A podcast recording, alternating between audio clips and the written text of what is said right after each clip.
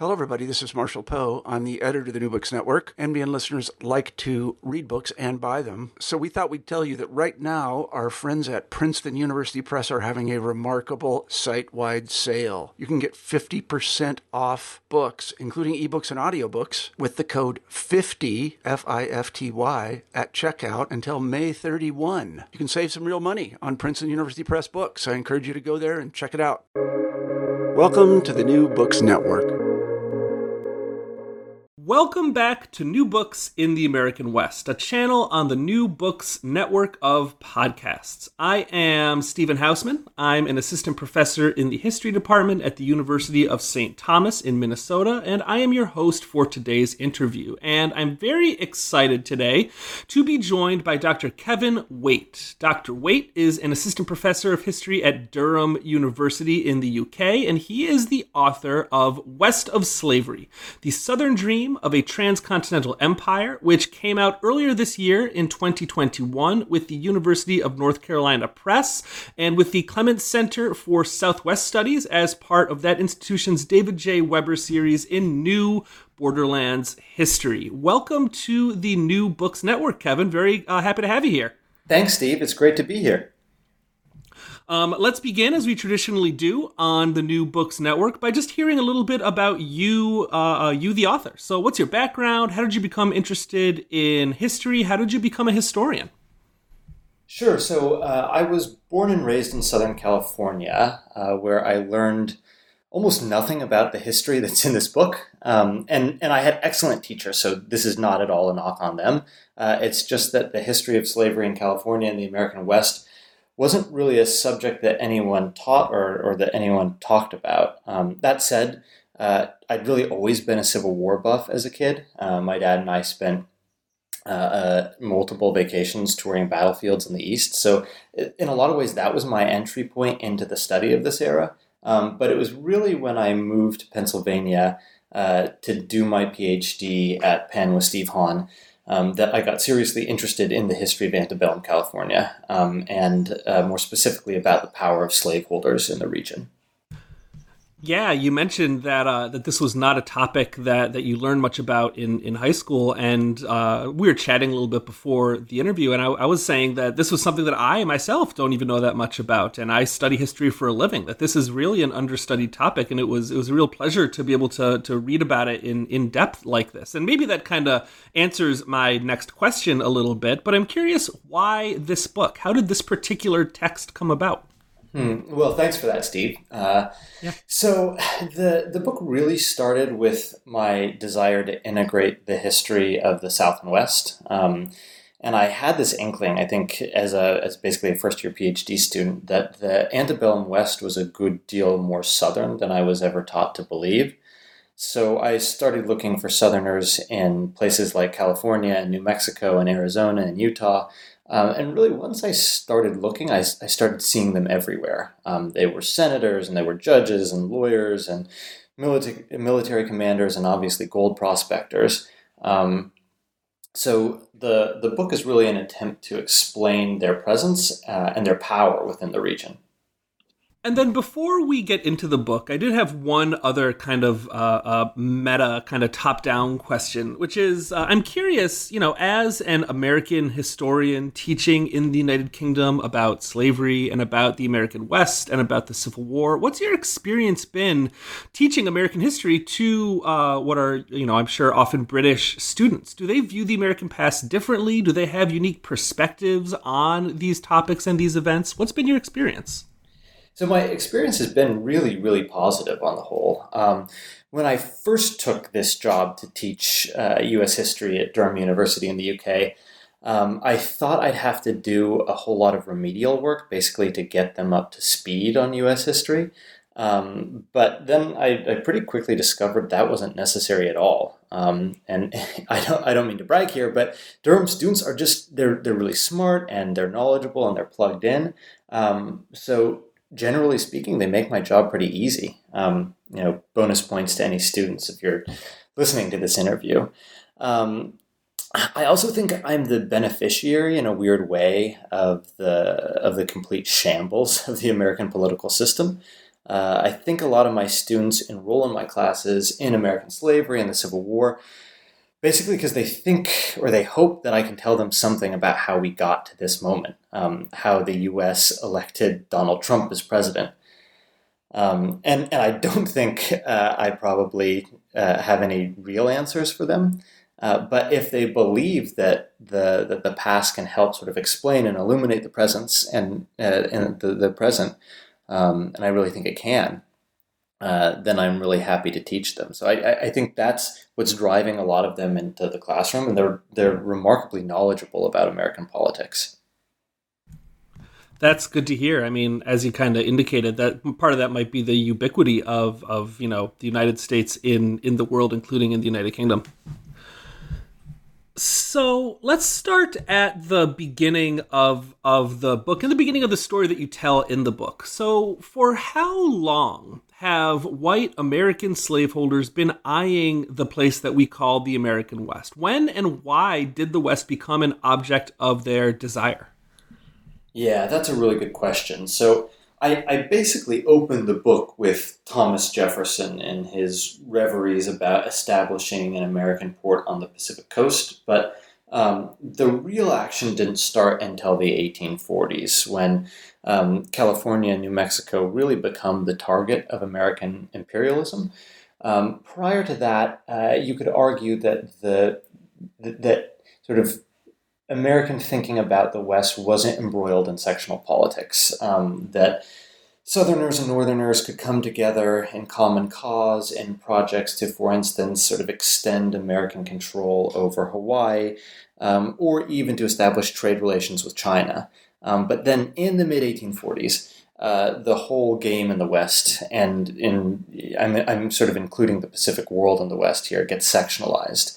Um, it gets sectionalized first, even before the outbreak of the US Mexico War, with the debate over a transcontinental railroad and where this railroad should run. Um, that debate really gets going in 1845. Um, and so, increasingly, through the mid 1840s, right up to the eve of the Civil War, um, the West becomes uh, an object of desire for both Southerners and Northerners, for anti slavery politicians and pro slavery politicians, and it becomes an object of desire for, for very different reasons because they think that they can build this region in their image and they think that they could either extend free labor across the region or slave labor across the region. Um, and so the, the book is, in, in a lot of ways, really a, an attempt to track how slaveholders, more so than uh, anti slavery advocates, were successful in sort of imprinting the the far southwest with with their um, or, or building it in their image.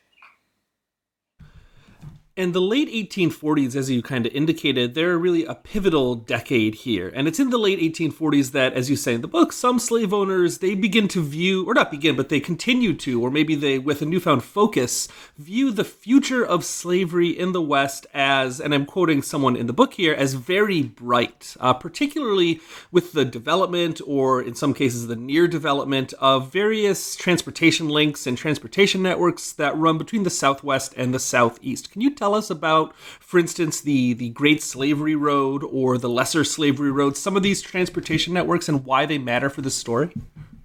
Sure. So the Great Slavery Road was the campaign led by white Southerners to construct a transcontinental railroad across the slave states and into Southern California. Um, it, it was actually a pejorative term that abolitionists coined um, in the in the early 1850s, and then some slaveholders basically co-opted that term and they sort of gave it this triumphalist overtone with a capital G and a capital S and a capital R. Um, and so the the first few chapters of the book attempt to explain how white Southerners on uh, on multiple occasions came really close to building this railroad. As we all know, the Transcontinental Railroad didn't get built until after the Civil War. Um, but even though these Southerners failed in the antebellum period, uh, they they helped shape the debate about the development of the far west, and and like I said, basically whose image it should be built in. Um, and actually, Southerners succeeded in getting the next closest thing to their Great Slavery Road, um, which is what I call the Lesser Slavery Road in this book.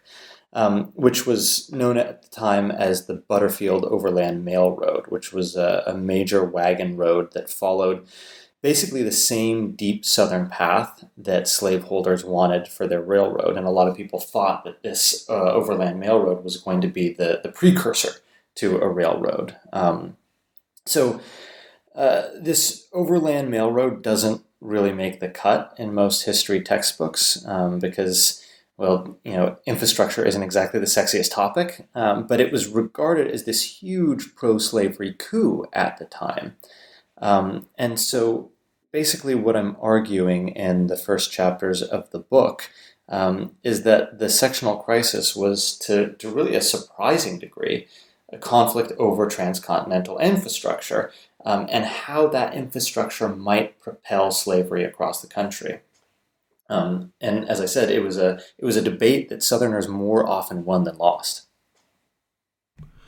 And one of the things that the book does really well is well, a couple things that it does well is that it it really it does a good job of showing how the things that we as historians say matters about the past and about say the, the the, the debate over the institution of slavery in the southwest that often i mean those things matter but that people on the ground at the time they had different priorities and they saw other things as being of of crucial importance and that it does us well as historians when we you know go back to the primary sources and see what people were debating at the time. I mean, as you said, these these these roadways and these infrastructure projects, they're they're not a sexy topic. They're not something that are usually included in the list of things that, that brought about disunion. But at the time, they were a huge deal and people were debating them a lot. And and the book does a good job of highlighting those.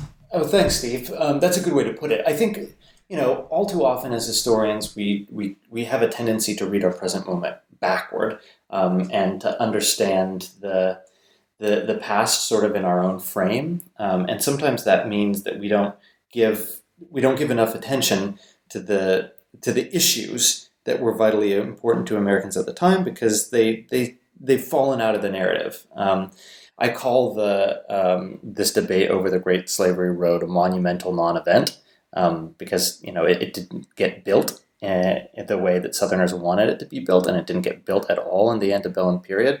Um, but that doesn't mean that it didn't sort of fundamentally shape American politics and, and, and the way Americans understood and, and, and thought about and debated the future of the West. Yeah, it's it's a, a, a, real testament to the idea of contingency, isn't it? That that you know the, the people debating the Great Slavery Road in, I'm just going to throw a year out there, 1849, they don't know that it's not going to get built necessarily. The fact that it's being debated, the fact that people see it as a viable uh, uh, option, that is really what matters. That is the, the kind of thing that's shaping events, is how I see it. Yeah, yeah, exactly. You also make a very strong case uh, in the book for the southernization, I believe is the term that you use, of California, which I found fascinating. Uh, uh, how did southern elites get their hooks into what is nominally talked about as a free state? California is often discussed in the kind of the, the typical road to disunion narrative as this kind of tipping point toward the Civil War because it was a free state. And you kind of point to the opposite and say, well, it's actually more complicated than that. That that, that well, I'll let you talk, but but this is an interesting story. Yeah, thanks, Steve. And and that's a good way to put it. How Southerners got their hooks into California, um, and I mean, in a lot of ways, they did it the same way that people go bankrupt, uh, gradually, then all at once. Um, so slaveholders first started moving into California during the gold rush, uh, when they brought uh, somewhere between 500 to 1,500 enslaved African Americans with them. Um, and even though California technically outlawed slavery, as you say, in 1850, um, that didn't really put a stop to the history of slavery and pro slavery intrigue in the state, as, as a lot of historians have often assumed. Really, the, the battle over slavery in California really just gets started uh, at the moment that it, that it technically becomes a free state. Um, and so, in a lot of ways, this anti slavery state constitution just galvanizes slaveholders um, and convinces them that they need to secure control over California in other really more subtle ways.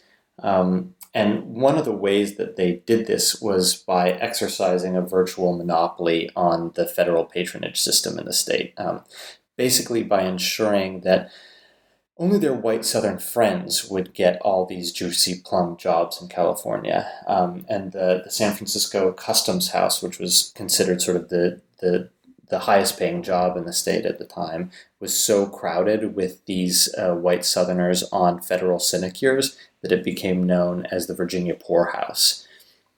Um, and so, through this strict party discipline, white Southern uh, white Southern Democrats basically ran the show in California through most of the antebellum period. Um, and a, a, lot of the book, or at least somewhat one of the chapters of the book, really zeroes in on this guy William Gwin, who's this planter from Mississippi who holds about 200 people in bondage back uh, in near Nat- on his plantation near Natchez, um, but then moves to California and becomes a, a U.S. senator and, and really runs the the show through most of the antebellum period.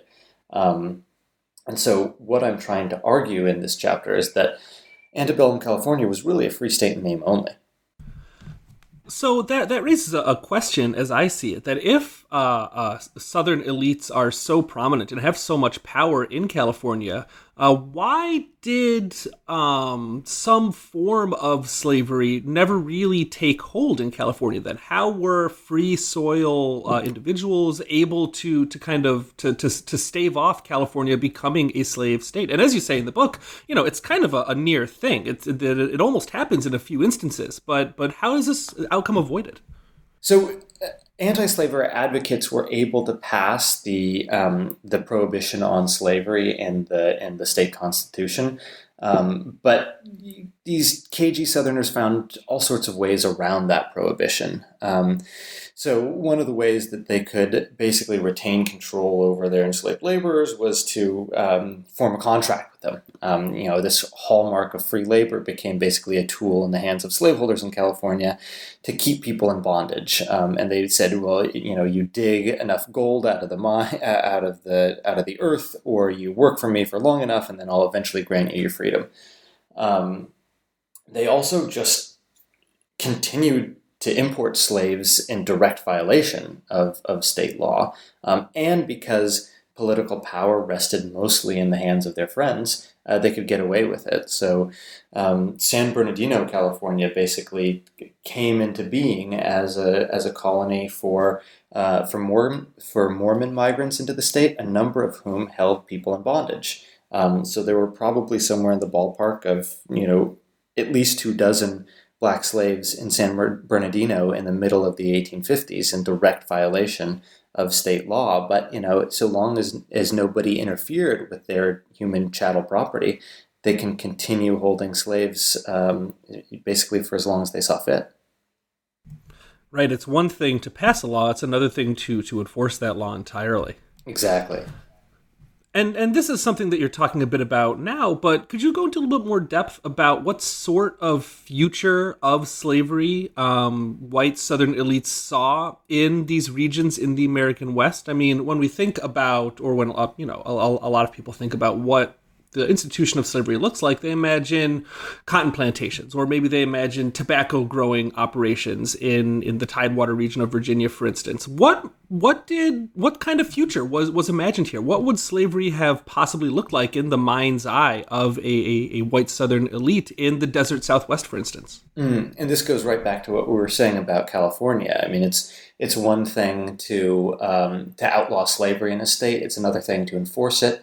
Um, and uh, you know, American regions can can act in defiance of uh, their their their stated laws on the slavery question. Um, so a lot of slaveholders were were pretty shrewd political operatives, um, and most of them recognized that places like New Mexico and Arizona um, weren't about to become plantation states anytime soon, at least in the way that you just sort of described them. Um, and so, what slaveholders wanted from the far Southwest was basically political power, um, even more so than more plantation real estate. Um, they basically wanted allies in the national struggle over slavery, and to a great extent, they got them from the far Southwest. Um, and and Horace Greeley, the editor of the New York Tribune, really put his finger on it. I think when he wrote about New Mexico's draconian slave code in 1859. I mean, New Mexico passed a slave code that looked just like the slave codes in uh, in the Deep South, and Greeley said, uh, "What I'm worried about really isn't an influx of slaves into New Mexico anytime soon. Um, it's basically political allegiance." And he said, just look at Delaware. Um, the slave population is actually pretty tiny there, but slaveholders still wield disproportionate power. And, and actually, that's exactly what Abe Lincoln found during the Civil War when he attempted to um, convince Delaware slaveholders to, um, to, to give up their slaves in return for uh, basically a federal buyout.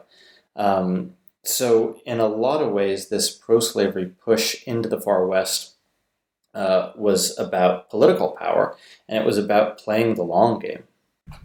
Not to mention the fact, which we haven't really talked about, that all sorts of, of, of all manner of, of unfree labor already existed in parts of the desert southwest, in places like New Mexico and Arizona. Is, is that true?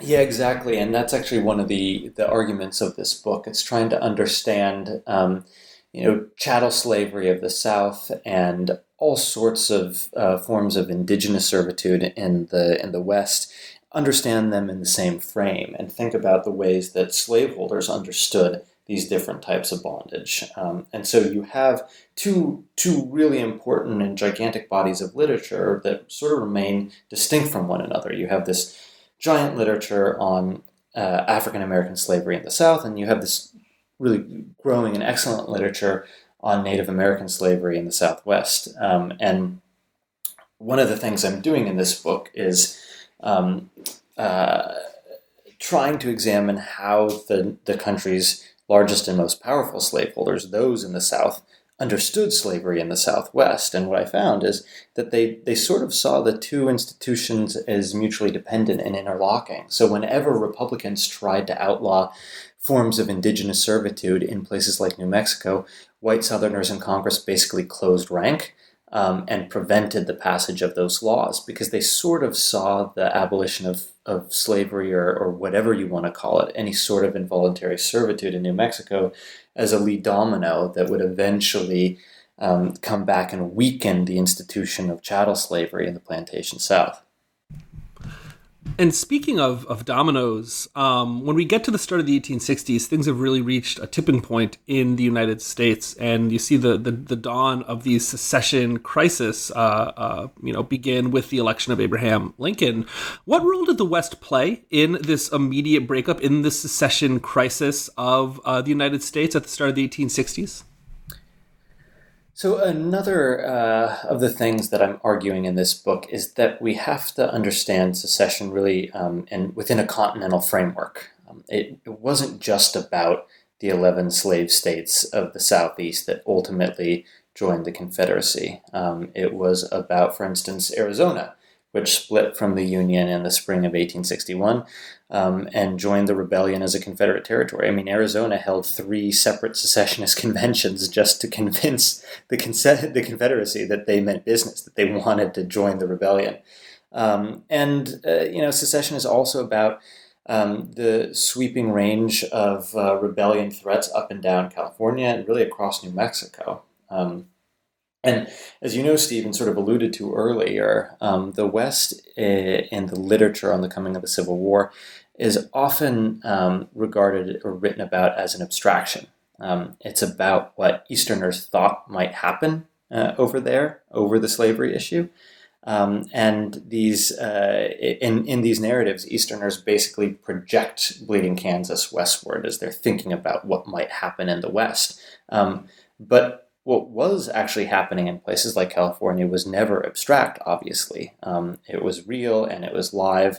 And from the perspective of a lot of unionists in the region, it was pretty touch and go at times.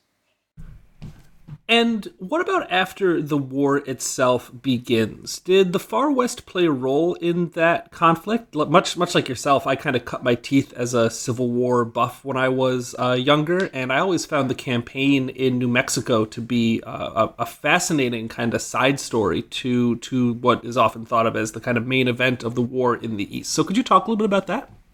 Yeah, yeah, exactly. So, uh, probably the the best known incident in the Far West is this Confederate invasion of, uh, of New Mexico in 1862, which um, gets decisively beaten back. But um, you know, the the region saw a good deal more uh, activity and more rebellious activity than a lot of people might imagine during the war. Um, and so, I actually don't spend too much time on on that specific invasion. Um, one, because I think other historians have handled it better and in, in more depth. Um, and two, because I don't want to present um, the Civil War in the Far West as this sort of one off failed invasion. Um, it, it, was a lot more than that, especially from the perspective of, uh, of Unionists in the region. Um, it, was, it was actually a series of rebel plots uh, that sort of simmered right up to and even in some ways beyond 1865. Um, and so, one of the, the main things that I'm arguing in this Civil War chapter is that um, Confederate activity in the far west is um, sort of a natural outgrowth of this antebellum political campaign to extend Southern power across the region. And so the, the invasion of 1862 in some ways is a bloody climax of that campaign, but it's not the, it's not the only um, marquee event uh, of the Civil War West. And then after the Civil War ends, that's not the end of this story either. What about the afterlife of, of slavery in the American West? What does Reconstruction look like west of the former Confederacy? How does it play out differently there than it does elsewhere in the United States after the war? Yeah, that's a good question. Um, so I argue that, you know, obviously slavery or, or African American chattel slavery um, dies with the Confederacy, um, but that the that the South, as a sort of transcontinental political network, uh, outlives slavery in a lot of ways. Um, it has to sort of reemerge in a modified and, and basically more modest firm form, but it does um, reemerge. And in fact, going back to what we were uh, talking about, um, uh, involuntary servitude and the, enslavement of Native people in the Southwest, uh, that type of servitude actually survived in, in some parts of the region.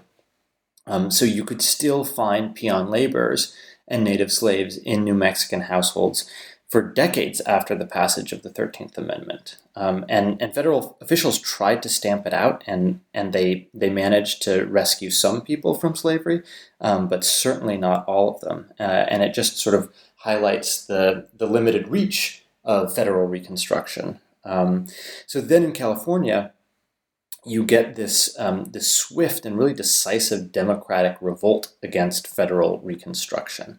Um, California was actually the only free state to outright reject the 14th and the 15th Amendments. Um, and, and California uh, legislatures, legislators didn't pass a token ratification of those two amendments, uh, those two Reconstruction amendments, until 1959 and 1962, respectively.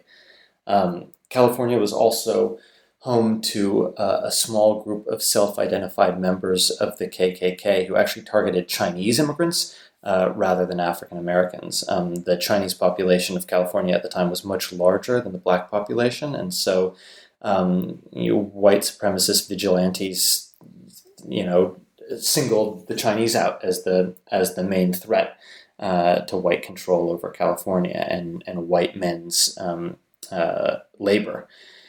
So that's all to say that Reconstruction um, takes on uh, a really different character in parts of the West, given its unique demographic makeup. Um, but some of the, the main forces and some of the main themes are still there. Um, so you get this revolt, this political revolt against congressional Republicans. Um, you get a reign of racial terror that, in, in a lot of ways, mirrors what's going on in the uh, post Civil War South. Um, and you get this resurgence of avowedly white supremacist Democrats in high office in California. And toward the end of the book, um, you you talk a bit about memory, and you have this wonderful, you know, frankly, kind of mind blowing map of Confederate monuments in California, and some of them have been uh, torn down or have had their their their names changed in recent years, but a lot of them still remain. And I guess uh, I'm trying to, to kind of frame this as a question on the fly, but what is the lasting legacy of this story in the American West? Or maybe a better question is how has the American West avoided really confronting its connections to American slavery for so long?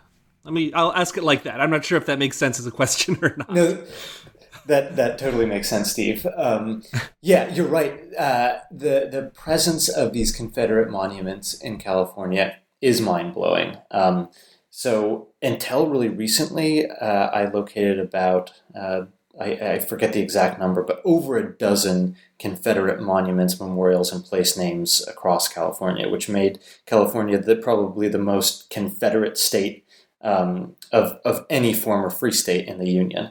Um, I, I, actually had to revise that uh, epilogue a few times because every time I, I wrote a draft, a new monument would get taken down. And in fact, I was sort of inadvertently involved in the removal of the oldest Confederate monument in California. It was a it was a monument uh, that was erected in the mid 1920s in a, in a cemetery in Hollywood, and I wrote an article for the LA Times about it. And then, like you know, two weeks later, or one week later, I think, um, the Unite the Right uh, riot in Charlottesville broke out, and the the article that I wrote sort of triggered this removal campaign, um, and the monument was hauled out of the cemetery just a couple days after that. Um, anyway, this is all to say that uh, I think a lot of these monuments were sort of hiding in plain sight in California for a long, long time. I mean, uh, I certainly didn't know that there was basically a Confederate monument right down the street from me growing up in, in LA.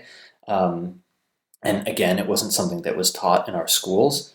Um, but you, you don't have to look that that closely at the state to find this history and to find some relics of this history. So, getting to your question, how, how did California avoid that reckoning for so long? Um, I think a number of reasons. One, there wasn't there wasn't really a, a reckoning on a national scale, right? Um, so.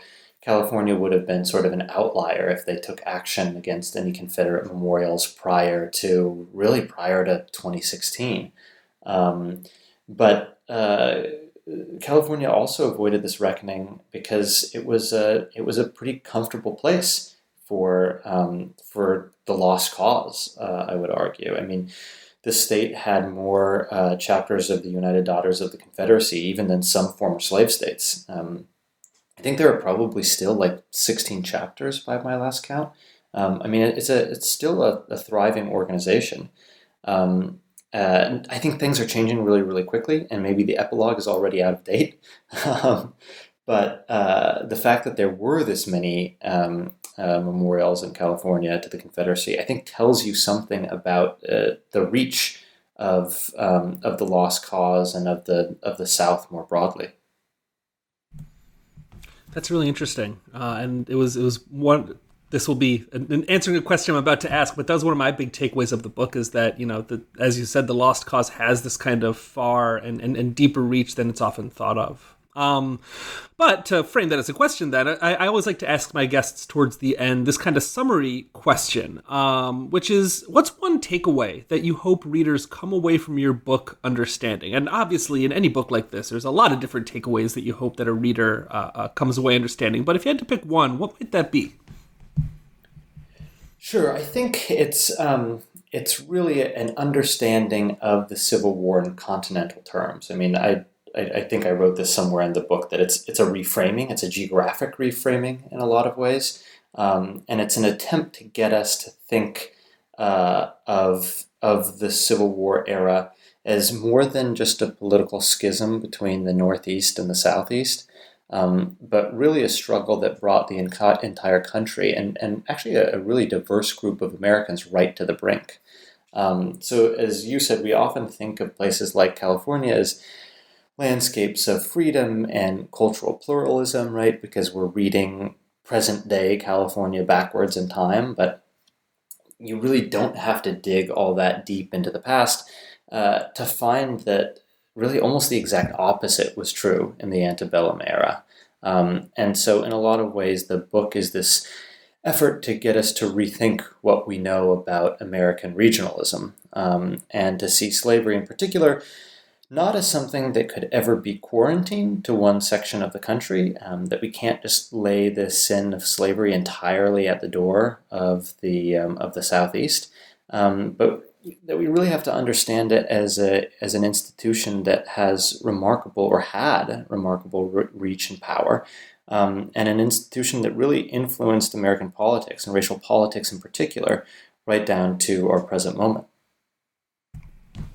And then I know this book has not been out for very long. It just came out earlier this year in 2021. But uh, if you are like the other historians that I know, you have probably a couple overlapping projects going on at any given time. So can you give us a preview of what you are working on next? What uh, what your next book project might be? Yeah, there are, there are a few things in the works, but um, what I'm really focused on right now is um, a book on the life and times of this woman named Biddy Mason, um, who was this remarkable former slave from Georgia who um, basically became a real estate entrepreneur in Los Angeles. Um, so she was born uh, into slavery in Georgia in 1818. And then she was forcibly transported across the country, uh, first to Mississippi, then to Utah, uh, and then to California, where she was held in bondage until 1856. She was actually one of the enslaved people in that um, Mormon colony of San Bernardino that I mentioned earlier. Um, so you can see uh, that some of the same themes uh, are playing out in the second book.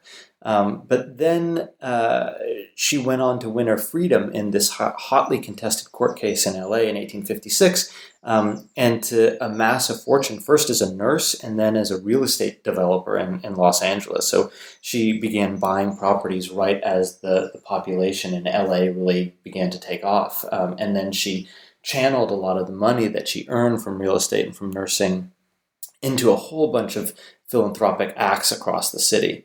Um, so, in a lot of ways, I'm arguing we can think of this woman, Biddy Mason, as the founding matriarch of Black Los Angeles. Um, and I have to say, it's it's really nice to write something with a, a happy ending. Um, as you know, West of Slavery was really all about how slaveholders um, basically triumphed in places that we once thought of as free. Um, but this uh, this Biddy Mason book sort of inverts that narrative, um, and it explores the ways in which um, freedom and freed people actually won out. That sounds like a great project. And one thing that we didn't really get a chance to talk about here today that, that listeners will have to go back to the book to, to read about is, you know, Los Angeles is really this this hub of all of these different stories. And I'm glad to see you tackling the story of, of Los Angeles as it relates to unfreedom in a future project because that seems like something that really does need to be written about. Yeah, yeah. I mean, uh, well, thanks, Steve. As I, I, think it's the instinct of a lot of historians to write about what was going on in their own backyard. Uh, being a, an LA native, that was just a, a, place to start. But I think it's a it's an interesting place to start because its character in this in this era is so fundamentally different from what we think of mm-hmm. as the Los Angeles of the modern era. Um, so again, it's it's attempting to sort of take history on its own terms and not read our our understanding of the present moment backwards in time. Dr. Kevin Waite is an assistant professor of history at Durham University in the United Kingdom, and he is the author of West of Slavery The Southern Dream of a Transcontinental Empire, which came out just this year in 2021 with the University of North Carolina Press and the Clements Center for Southwest Studies as part of their David J. Weber series in New Borderlands History. Thank you so much for coming on the show and speaking with me today, Kevin. It's been a real pleasure. Thanks, Steve.